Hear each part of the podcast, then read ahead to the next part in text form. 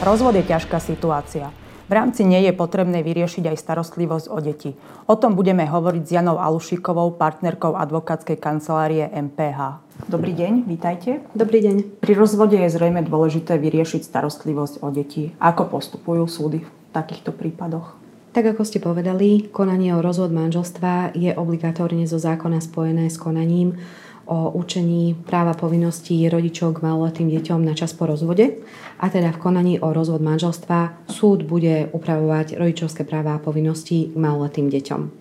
Zákon predpokladá, že do úvahy prichádza možnosť, že rodičia sa na úprave a práva povinnosti malotým deťom dohodnú, ale takáto dohoda podlieha schváleniu súdu, e, zo strany súdu a pokiaľ k dohode nedôjde, tak všetky tieto práva a povinnosti bude e, v závislosti od okolností prípadu stanovovať a určovať súd. Je potrebné už v žiadosti o rozvod uviesť, ako si manželia predstavujú následnú starostlivosť? Zákon takúto, e, splnenie takéto podmienky nevyžaduje a teda nejde o žiadnu obligatórnu náležitosť návrhu na rozvod manželstva ale býva praxou, že všetky tieto informácie a okolnosti sú už uvádzané v samotnom návrhu o rozvod manželstva. A súhlasí súd vždy s takýmto návrhom manželov? Na čo prihliada? Súd je povinný dôkladne skúmať, či návrh alebo aj samotná dohoda, ktorú eh, rodičia súdu predložili, je naozaj v záujme maloletého dieťaťa. Súd by mal naozaj vyhodnotiť eh,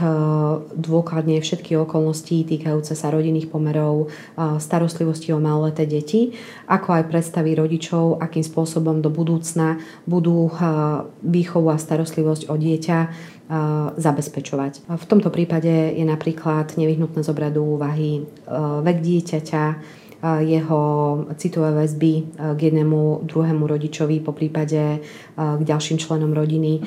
Zároveň je potrebné zohľadniť stabilitu prostredia, či už na jednej alebo na druhej strane, duševný, telesný, citový vývoj dieťaťa. Takže naozaj kompletne, komplexne súd musí vyhodnocovať všetky tieto okolnosti, ale mal by naozaj pôsobiť na, na oboch rodičov tak, aby jednoducho bolo, bolo zdôraznené, že aj po rozvode má dieťa právo na oboch rodičov a obaja rodičia majú, majú naďalej právo vychovávať a starať sa o svoje deti.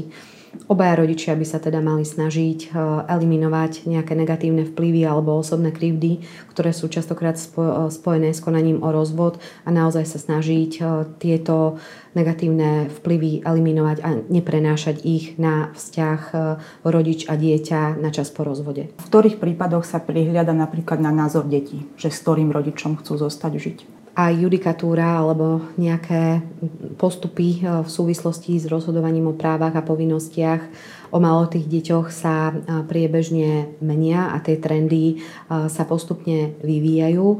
Naozaj je potrebné zdôrazniť, že tie súdy majú povinnosť rozhodovať tak, aby dieťa malo aj naďalej zachovaný citový vzťah obom rodičom, pokiaľ teda nie sú e, v tom vzťahu nejaké anomálie, či už násilie, alebo e, alkoholizmus, alebo nejaké faktory, ktoré naozaj môžu mať vplyv na stanovenie styku a úpravy práv k dieťaťu iným spôsobom.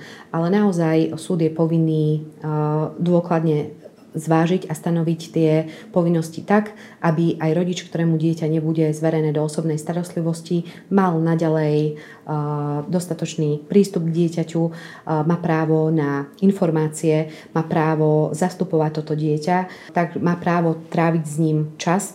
Takže práve toto by mal súd skúmať a zároveň už počas konania o rozvod manželstva by mal podľa môjho názoru skúmať e, komunikačnú úroveň oboch rodičov, pretože to sa častokrát v praxi negatívne odzrkadľuje vo vzťahu k tomu rodičovi, ktorému dieťa nie je zverené do osobnej starostlivosti. Takže v konaní o rozvod manželstva súd bude rozhodovať rozhodovať, komu dieťa zverí do osobnej starostlivosti, kto bude dieťa, dieťa zastupovať a spravovať jeho majetok, bude určovať výšku vyživovacej povinnosti tomu rodičovi, ktorému dieťa nebude zverené do osobnej starostlivosti a rovnako tak bude rozhodovať o stanovení styku rodiča, ktorému dieťa do osobnej starostlivosti zverené nebude. V posledných rokoch je populárna tak striedavá starostlivosť. Komu ju súd povolí, respektíve nepovolí?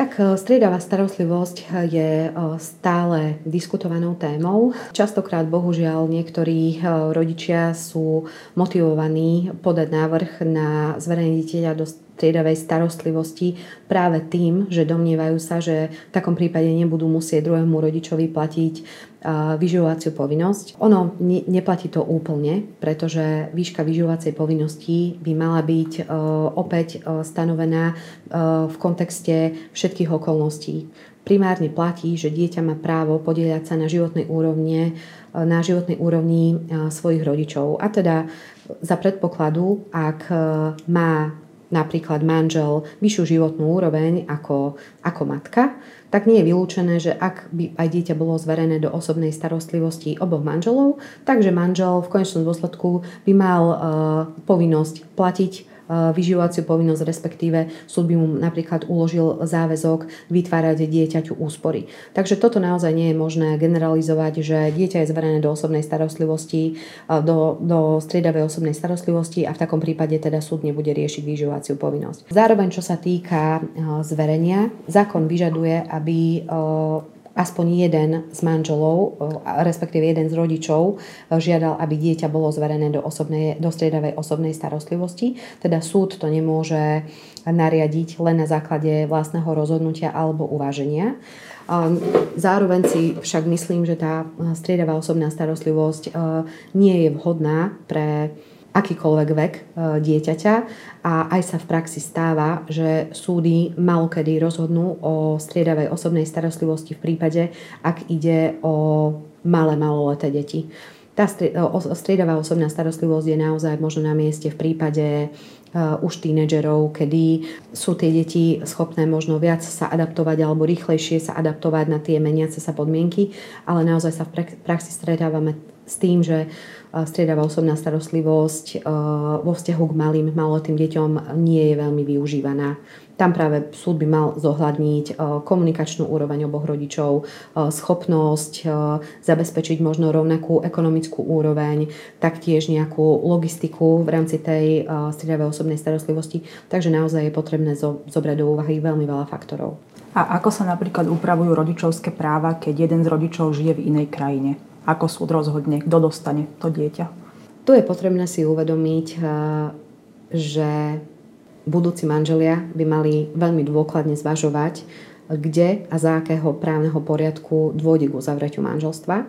Tento faktor je častokrát v praxi podceňovaný a potom, keď dôjde k nezhodám a má dochádzať eh, následne k rozvodu a k určovaniu práva povinností týkajúci sa starostlivosti o maloté deti, tak začnú v praxi vznikať problémy.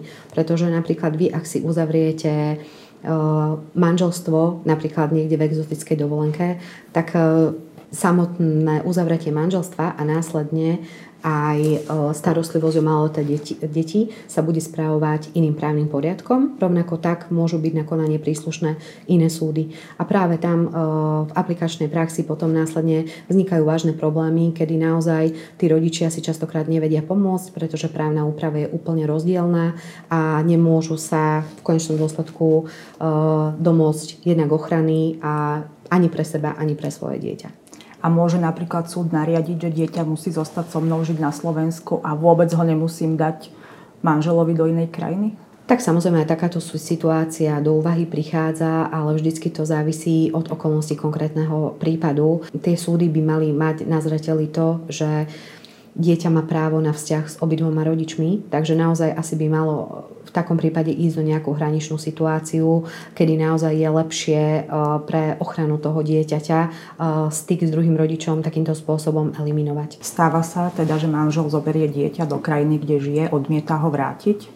Aké sú možnosti, aby sa dieťa vrátilo na miesto svojho obvyklého pobytu? Tak v takýchto prípadoch e, je potrebné zvážiť zaingerovanie orgánov činných v trestnom konaní do samotného procesu, keďže naozaj tie okolnosti by už mohli nasvedčovať, že došlo k naplneniu skutkovej podstaty trestného činu únosu a zároveň e, rodič má v takom prípade možnosť e, obrátiť sa na Centrum pre medzinárodnú právnu ochranu detí a mládeže. E, práve predmetné centrum je schopné zabezpečiť komunikáciu s úradmi aj v tej druhej krajine, aby teda naozaj došlo k účinnej pomoci rodiča, ktorému bolo toto dieťa takýmto nezákonným spôsobom odňaté. Mnoho rodičov má problémy s tým, že vlastne dieťa je v jeho starostlivosti, ale odmieta ho dávať druhému rodičovi. Otec sa nevie domôcť, aby mohol tráviť čas v určených dňoch alebo hodinách s dieťaťom. Ako sa môže brániť, čo má robiť? Tieto prípady sa v praxi dejú bohužiaľ veľmi často kedy naozaj si tí rodičia neuvedomujú, že dieťa naozaj nemôže za narušenie vzťahov medzi, medzi rodičmi a teda dochádza k takýmto negatívnym vplyvom eh, na maloleté deti. Faktom je, že v takom prípade, pokiaľ naozaj eh, je už eh, na stole schválená dohoda súdom, alebo ak už máme k dispozícii právoplatné rozhodnutie súdu, tak do úvahy prichádza jednak podávanie podnetov orgánom verejnej správy, ktoré, ktorí zabezpečujú ochranu, ochranu detí, ako, je napríklad, ako sú napríklad sociálne úrady. Zároveň je možné podať návrh súdu, aby bola tomuto rodičovi poskytnutá ochrana práve tým, že dôjde k inému stanoveniu práva povinností a k zmene pôvodne dohodnutých podmienok. Faktom však je, že jedna vec je právna stránka veci, kedy formálne ten rodič, ktorému je napríklad bránené v styku, má tie možnosti eh, a teda má právo sa na príslušné orgány obrátiť ale bohužiaľ sa v praxi častokrát e, stretávame s tým, že pokiaľ ide o systematické e, nejaké pretrvávanie týchto prekážok a bránenie v styku, tak rodič, ktorému je v styku bránené, sa bohužiaľ svojej ochrany domáha veľmi ťažko. Častým problémom býva aj platenie výživného. Aké má rodič možnosti vymôcť výživné od ex-manžela alebo ex-manželky, ktorí odmietajú platiť? Tak, neplatenie výživného, pokiaľ by pretrvávalo dlhšiu dobu, v trvaní viac ako dva kalendárne mesiace, tak v takom prípade by už sme mohli hovoriť o naplnení skutkovej podstaty trestného činu. Toto častokrát býva naozaj veľmi efektívny spôsob, kedy ten rodič pod ťarchou trestného oznámenia si tie svoje zákonné povinnosti začne následne plniť. Takže pokiaľ by naozaj došlo k pretrvávaniu vo vzťahu k neplateniu, tak odporúčame zvážiť aj podanie trestného oznámenia a zároveň je samozrejme možné domáhať sa uhradenia výživného aj o súdnou cestou. Ako postupuje súd pri určovaní výživného? Aké okolnosti berie do úvahy? Tak platí zásada, že dieťa má právo podielať sa na životnej e, úrovni svojich rodičov. Aj v kontexte tejto zásady súd e, skúma majetkové pomery e, oboch rodičov Zároveň berie do úvahy vek dieťaťa, potreby a záujmové činnosti dieťaťa, ako aj výšku výdavkov jedného alebo druhého rodiča. Do úvahy je taktiež braná skutočnosť, či rodič, ktorý má byť zaviazaný na úhradu výživného, má aj iné vyživovacie povinnosti. Dokedy je rodič povinný platiť výživné? Končí to napríklad pri 18. narodeninách? Tu častokrát e, sa stretávame s tým, že tento názor, e, ktorý prevláda, nie je úplne správny, pretože k zaniku vyživovacej povinnosti nedochádza do vršením 18. roku veku. E, zákon o rodine stanovuje, že vyživovacia, vyživovacia povinnosť rodiča pretrváva do času, kým dieťa nie je schopné samo sa živiť. Čiže ak by dieťa pokračovalo napríklad v štúdiu aj po dosiahnutí 18.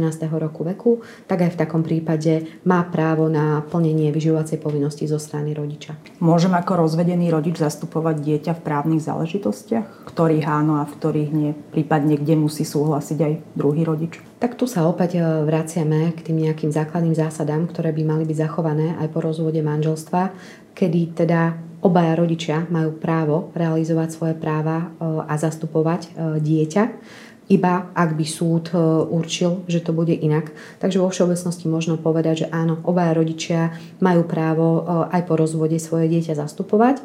Zároveň je dôležité zdôrazniť, že rodičia majú právo na informácie a majú právo rozhodovať o, a participovať na rozhodovacích procesoch vo vzťahu k podstatným okolnostiam a otázkam týkajúcich sa dieťaťa, ako je napríklad zmena pobytu, zmena školského alebo školského zariadenia, po prípade realizácia nejakého zdravotného úkonu. Takže jednak rodič má právo samozrejme podielať sa na rozhodovaní o týchto podstatných otázkach, ale zároveň má právo na plnú informačnú povinnosť, na čo sa bohužiaľ častokrát zabúda. Čiže môže mu napríklad vybaviť pas bez súhlasu druhého rodiča? Áno, samozrejme. Ďakujem pekne. Ďakujem. Hostom dnešnej relácie bola Jana Alušiková, partnerka advokátskej kancelárie MPH.